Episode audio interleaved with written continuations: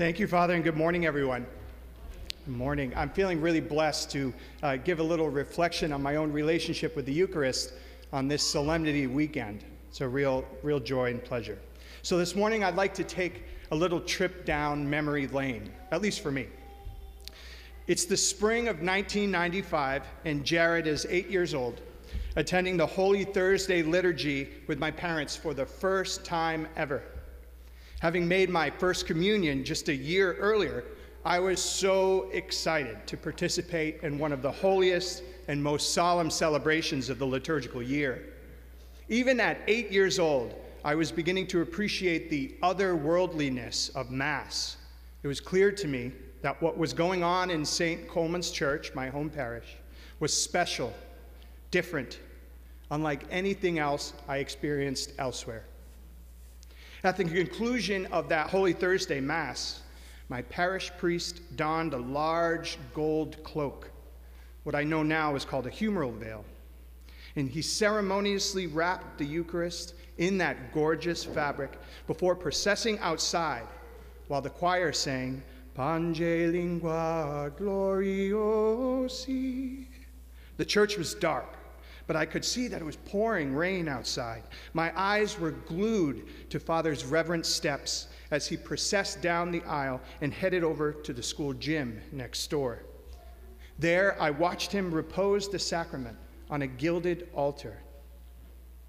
I could barely see through the sweet, yet thick smoke.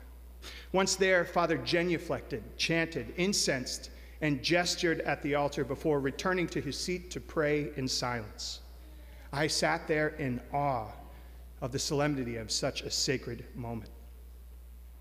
This experience is one of the most vivid memories of my childhood. In fact, as I recount it here with you this morning, I can't help but feel that I'm there again, watching these events unfold before my very eyes. But why? You see, that Holy Thursday was the first time I became conscious of the rich array of signs and symbols we witness and participate in at the celebration of Holy Mass. It was clear to me that the special vestments, the deliberate gestures of kneeling, sitting, standing, blessing, you know, Catholic calisthenics, the special words and gorgeous melodies all pointed to something else, something special. They pointed to God. The truth is that you and I connect with the Lord of the universe in a very tangible way through these signs and symbols at every Mass we attend, no matter how pared down or ordinary the celebration may seem.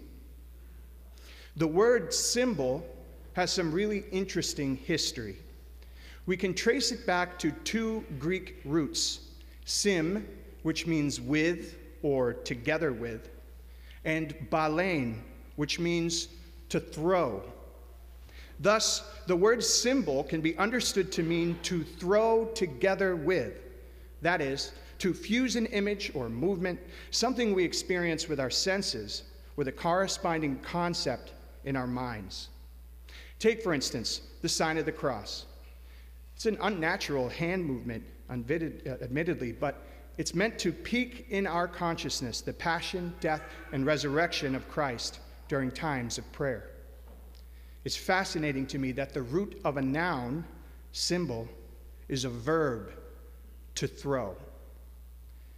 I'd submit to you that the wide array of signs and symbols at Mass are God's way of throwing Himself at us so that we can be together with Him. Nowhere else in our modern lives do we genuflect before a gold box. I've never seen anyone wear vestments like Father or Deacon Chris as a fashion statement at the grocery store.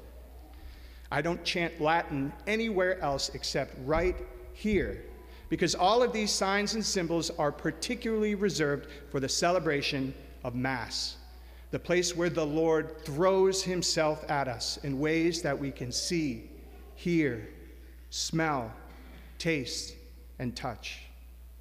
Through these prescribed symbols, words, and actions, things we often perform out of habit, without a thought, God enters in and humbles himself into a lowly piece of bread that we profess to be the source and summit of our lives. the Eucharist. My friends, these signs and symbols help to bridge the gap between heaven and earth. There is nothing ordinary about them. So, as we prepare to celebrate Holy Mass today, let's take note of the signs and symbols at every point in the liturgy. Let's bless our minds, lips, and hearts with intention before the gospel is proclaimed. Take note of the beautiful ritual choreography that Father Gerald and Deacon Chris perform while preparing the altar. Let's heighten our senses and attune our minds to the many signs and symbols before us.